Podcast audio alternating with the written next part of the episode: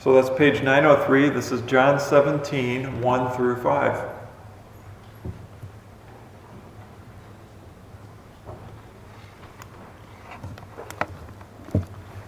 When Jesus had spoken these words, he lifted up his eyes to heaven and said, Father, the hour has come.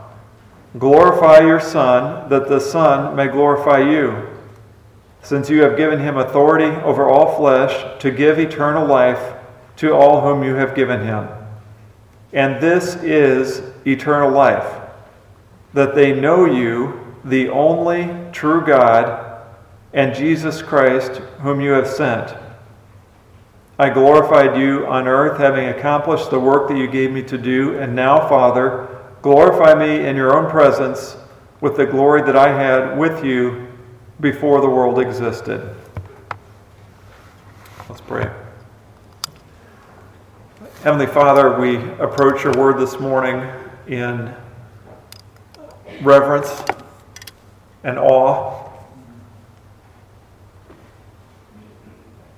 Father, we ask for the illuminating power of your Holy Spirit to show us not only the true meaning of this passage, but how to best apply it to our life as we walk in faith following Jesus Christ. We pray these things in His name. Amen.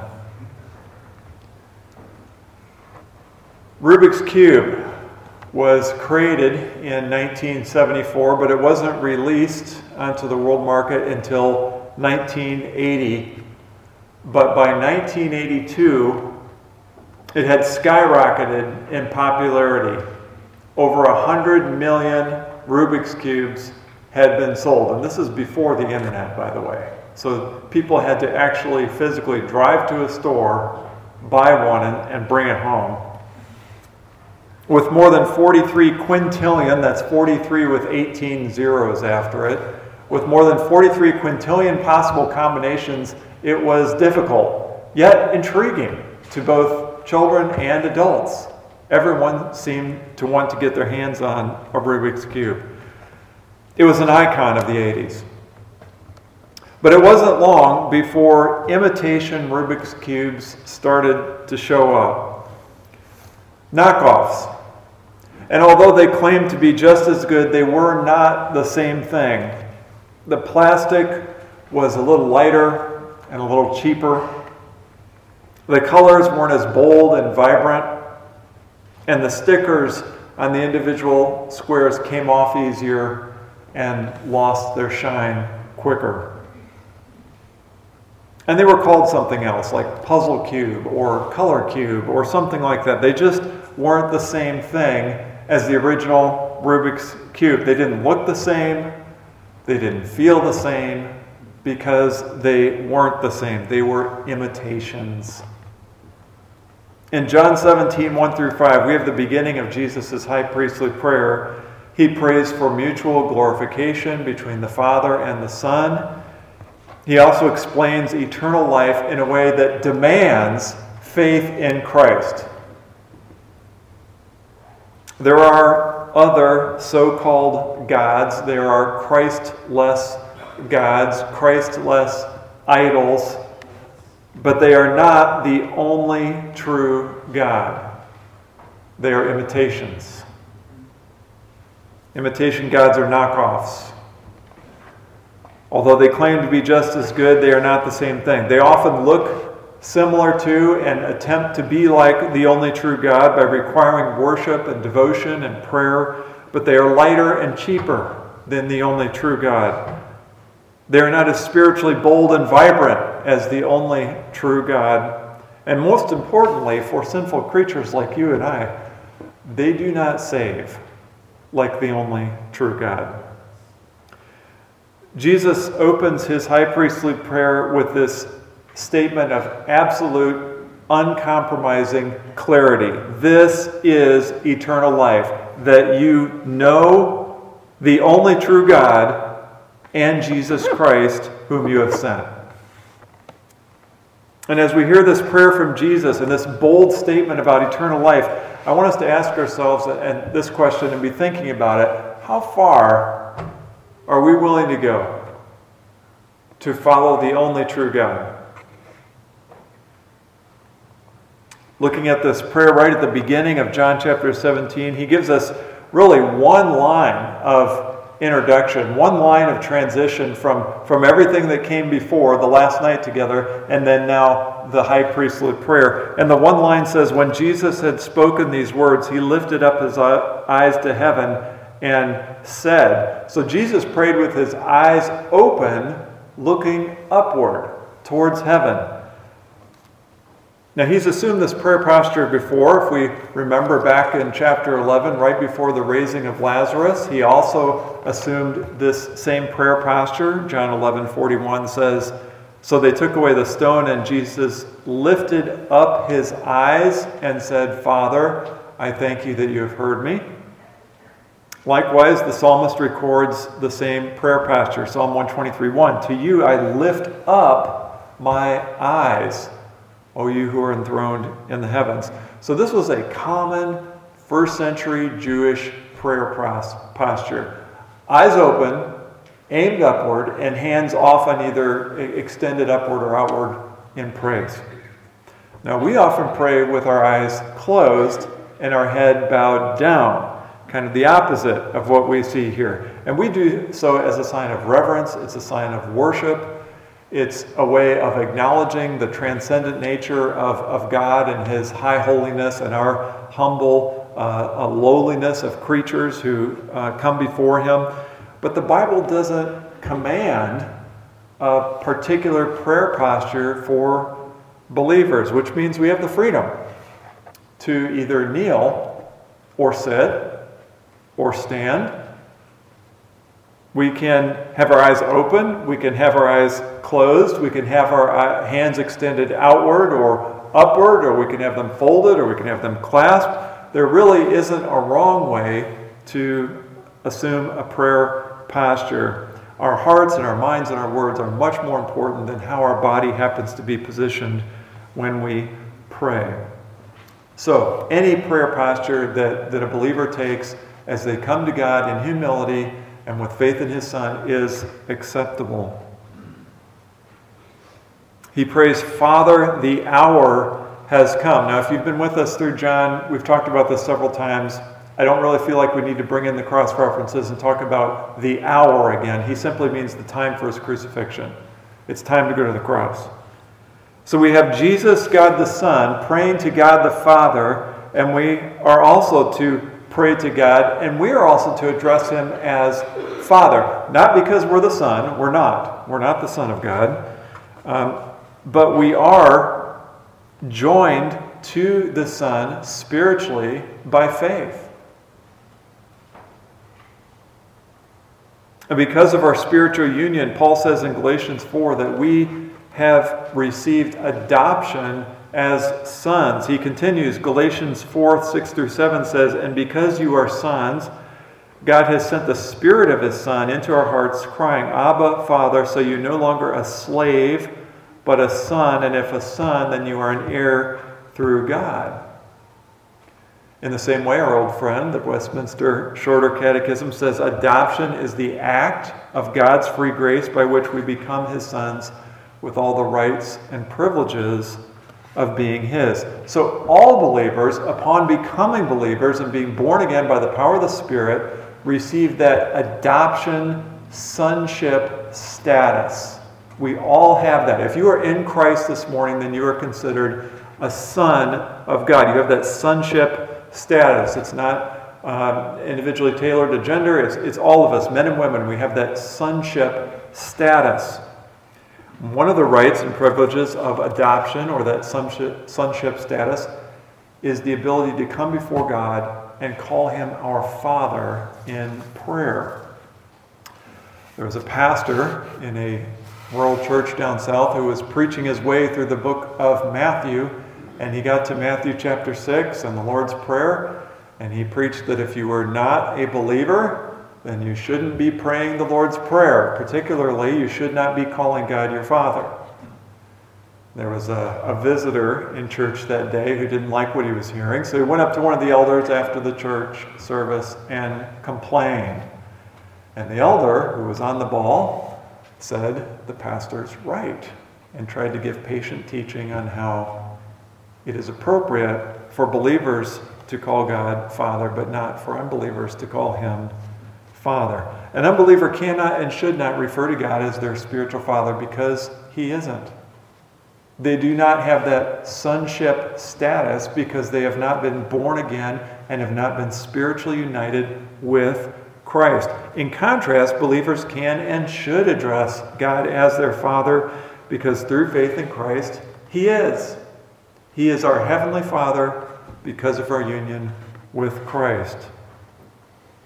The last part of verse, verse 1 glorify your Son, that the Son may glorify you. To paraphrase verse 1, then we could say Jesus is praying that the time for his crucifixion has come and that this will be a time of mutual glorification between the Father and the Son. And then verse 2 starts with since, which means that whatever comes next serves as the ground for this mutual glorification. Verse 2 Since you have given to him authority over all flesh, to give eternal life to all whom you have given him. Within the Godhead, it has been eternally decreed that there would be some that the Father would give to the Son for eternal life, for salvation.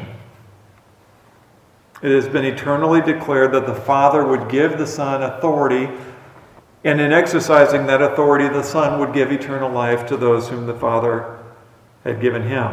So Jesus is praying for this mutual glorification to take place so that, there's the purpose, the eternal redemptive plan of God could move forward. He's praying for this mutual glorification so that some may be saved by faith in the work of Jesus Christ. That work had not been had not taken place yet. He's praying that it would, that, that everything would move forward. So Jesus had to go to the cross in order for the elect to be saved. It seems like 101. It, this seems like basic Christianity, but we, we've got to get this right. Jesus had to actually physically die on the cross to make atonement for sin. God cannot and will not simply dismiss sin.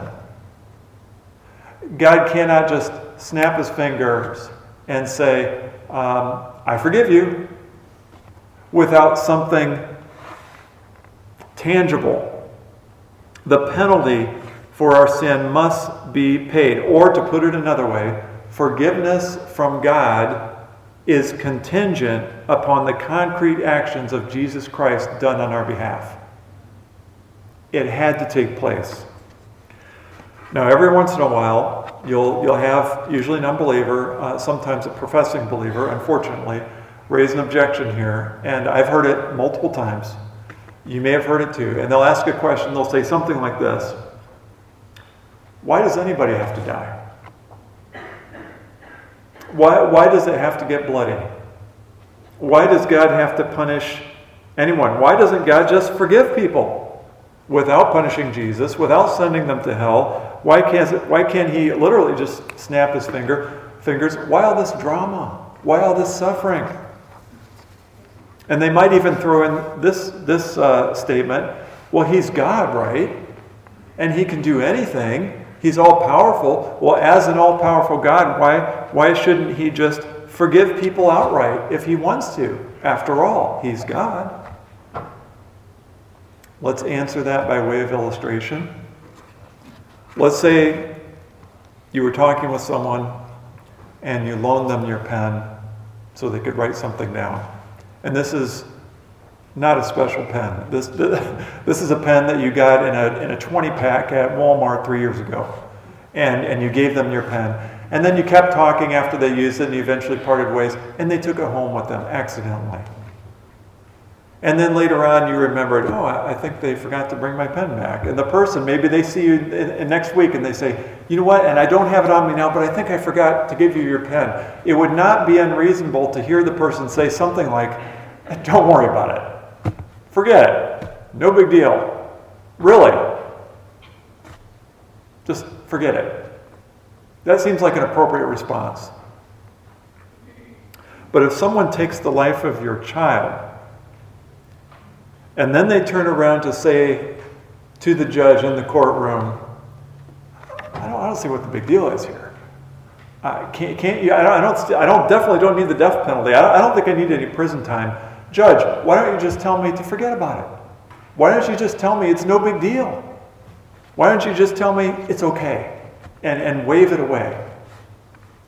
What would we think of that judge? The judge would be considered unjust. We might even call that judge evil. We, we might even call that judge a monster. Why? Because the offense is much, much greater than forgetting to return someone's pen and stealing it by, by taking something that does not belong to you. Our sin is much more hideous, so much more wicked, so much more grotesquely vile than we could ever imagine. It is so much worse than any crime that any person could ever commit on this earth in a thousand lifetimes. And therefore, God, being the perfect judge, cannot say, Don't worry about it. Or just snap his fingers and say, You're forgiven. People who dislike the idea of Jesus having to go to the cross or the wrath of God, or, or people that think that God should just be able to forgive people without anything tangible, do not understand the nature and severity of sin. They do not understand the high holiness of God. And they view sin against God as a light and inconsequential thing. They view their sin the way they view their sin, not the way God views their sin. After all, they would say, My sin isn't that big of a deal to me, so it shouldn't be that big of a deal to God. I'm not that bad of a person. How hard can it be to forgive me? The less we think of God, the less serious our sin appears to us. If God were to wave sin away or choose to ignore it, that would make him unjust and therefore no longer a good God and therefore no longer the only true God. We would make him into a knockoff, we would make him into an imitation. He is the only true God. We need to understand this. Forgiveness of sins is not some philosophical idea. Forgiveness of sins is not some, some, something that God has to mentally just choose to do. There has to be something concrete, something real, something satisfying that takes place in response to our personal sin against God. There has to be a reckoning for sin. There has to be a penalty that is paid. Either Jesus pays the penalty on the cross, or we pay the penalty in an eternity in hell. Those are the two options that God puts before us. And the good news is this that through the cross, sin was dealt with. The concrete, satisfying, real thing that has to take place took place on the cross. God's wrath was satisfying. One of, one of our ongoing prayers as elders when we meet before the service and pray is that if there's anyone here during the worship service who is not in Christ, that they would see this, that they would recognize the, the seriousness of their sin before a holy God. They would see their need for Christ, their need for a Savior and that they would turn from their sin and trust in Jesus. God has graciously sent his Son to pay the penalty for our sins and to pay the penalty for all who turn to him in faith. The good news is this because of the cross, you do not have to pay for your own sin. Christ has took that upon himself. But the work of Christ is not applied automatically to everyone. It is not a given. You must commit your life. You must follow Him, and you must follow Him for your whole life. You must repent and believe and keep repenting and believing. So, if there's anyone here this morning who has not done that, don't let another day go by without putting your faith in the only true God and Jesus Christ, whom He has sent.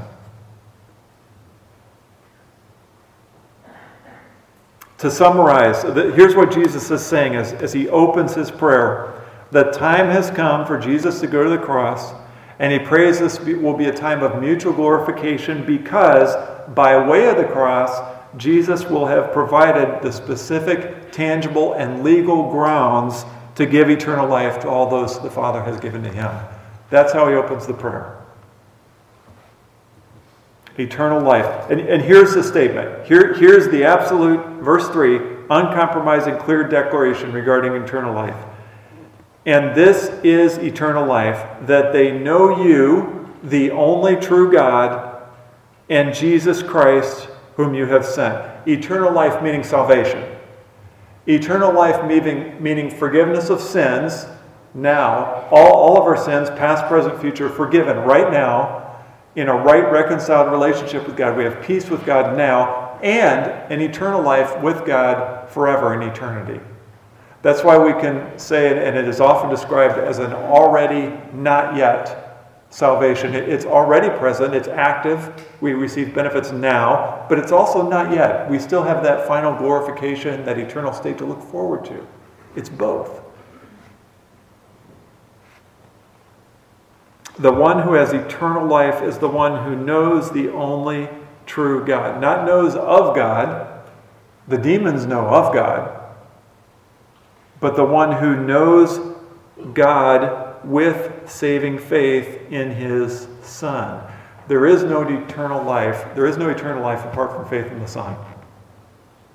There is no forgiveness of sins apart from faith in the Son. There is no right reconciled relationship with apart from the Son.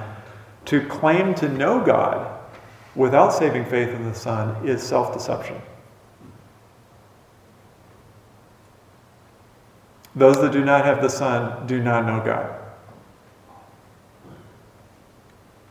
Thinking, I'll go to heaven when I die, without the Son is false thinking. That's a lie. You're deceived. Over the years, I've heard a lot of people say they'll be okay because they believe in God, or because they went to Sunday school as a kid, or because they are a good person, or they've done nice things. I remember one man in particular who even acknowledged his, his imperfection. He said something like, You know, I haven't been perfect in the past, but I'm turning over a new leaf, or I, I want to turn over a new leaf. And I, I think if I really, you know, I really kind of clean things up, then, then I think God will accept me and I'll be okay. Stop. Just stop. Here's what Jesus is saying in verse 3 Unless someone has saving faith in Jesus Christ, they do not possess eternal life. And this is faith in Christ that's in our head and our hearts. This is faith in Christ that translates into a, a life that lives for Christ. This is faith in Christ that's not based on our own desire to be a better person, but it is brought forth by the power of the Holy Spirit who regenerates us and gives us new birth. This is faith in Christ that results in a radical reorientation of our life around Christ and His Word and His commandments. I mean, it's so, it's so radical. The Bible uses language like dying to self. Dying. It is not life giving to know God in a way that seems right to us. We must know God in the way that the Bible describes to us. We must put our faith in the only true God and Jesus Christ, whom He has sent. At the first church I pastored, I used to take a noon walk. I do a lot of word work, it's a lot of sitting at computers, so I, I like to get up and move around. So I took a walk at lunch, 10 or 15 minutes. And I would walk down to the railroad tracks and back. And one day, a man in a truck pulled up next to me, rolled down his window, said, You're the pastor at the, the church over there, aren't you? I said, Yeah. He said, Well, you know, I've been looking for a place to send my grandkids because I want them to grow up right. You know, the world is just a mess, and I want them to get a good moral, moral compass, he said. I, I don't want them to, to lie and steal. I just want them to, to, you know, I want them to be good people when they grow up. But I'm also not, I don't want a church that goes overboard and says that Jesus Christ is the only way and everything else, everybody else goes to hell. I don't, I don't want that. So is this, is that kind of what your church is like? I said, Well, uh, I preach the Bible, and the Bible teaches that Jesus Christ is the only way to salvation. And I wasn't even allowed to finish the sentence. He took his hand and he said, Ah, rolled up his window and drove away. He wanted his grandkids to be good people. He wanted them to be grow up and be morally good. He, he wanted them to have good jobs. He wanted them to raise a nice family. He wanted them to be successful in life. There's nothing wrong with those things, is there? As Christians, we want that for our children as well. But we don't serve those gods. We don't make worldly comfort and success our goal in life because those are knockoff gods. Those are imitations. They're very popular in America, but they're knockoff gods, and they do not save. And I would hope that everyone here prays that their children and their grandchildren, first and foremost, above everything else in life, put their faith and trust in Jesus Christ and believe in Him for their entire life. That's got to be number one. But let's, let's go all the way with that.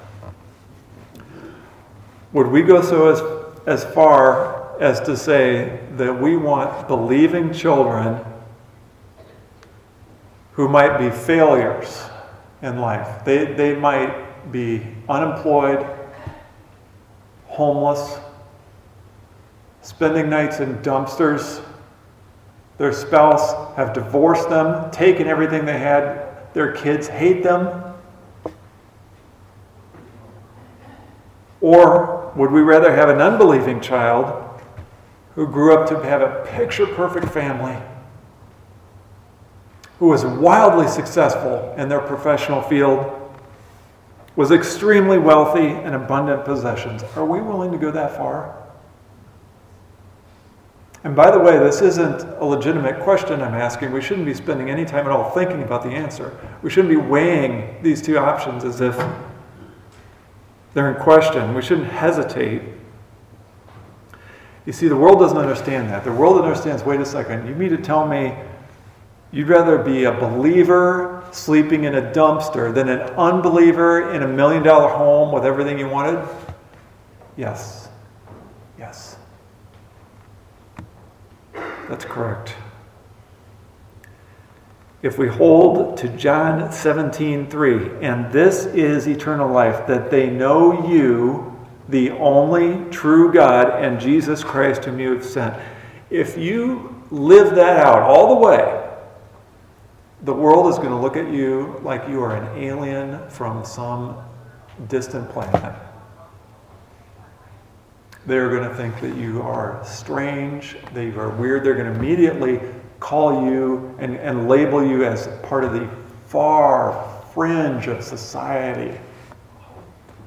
In fact, when they meet you and they get to know you and they, they hear what you believe, they're going to say, Wow, I've heard of people like you. you. You believe all the Bible is true and that Jesus is the only way? I've heard of people like you. I never thought I would meet one in the wild. Wow. How far are we willing to go in order to follow the only true God and in Jesus Christ, whom He has sent.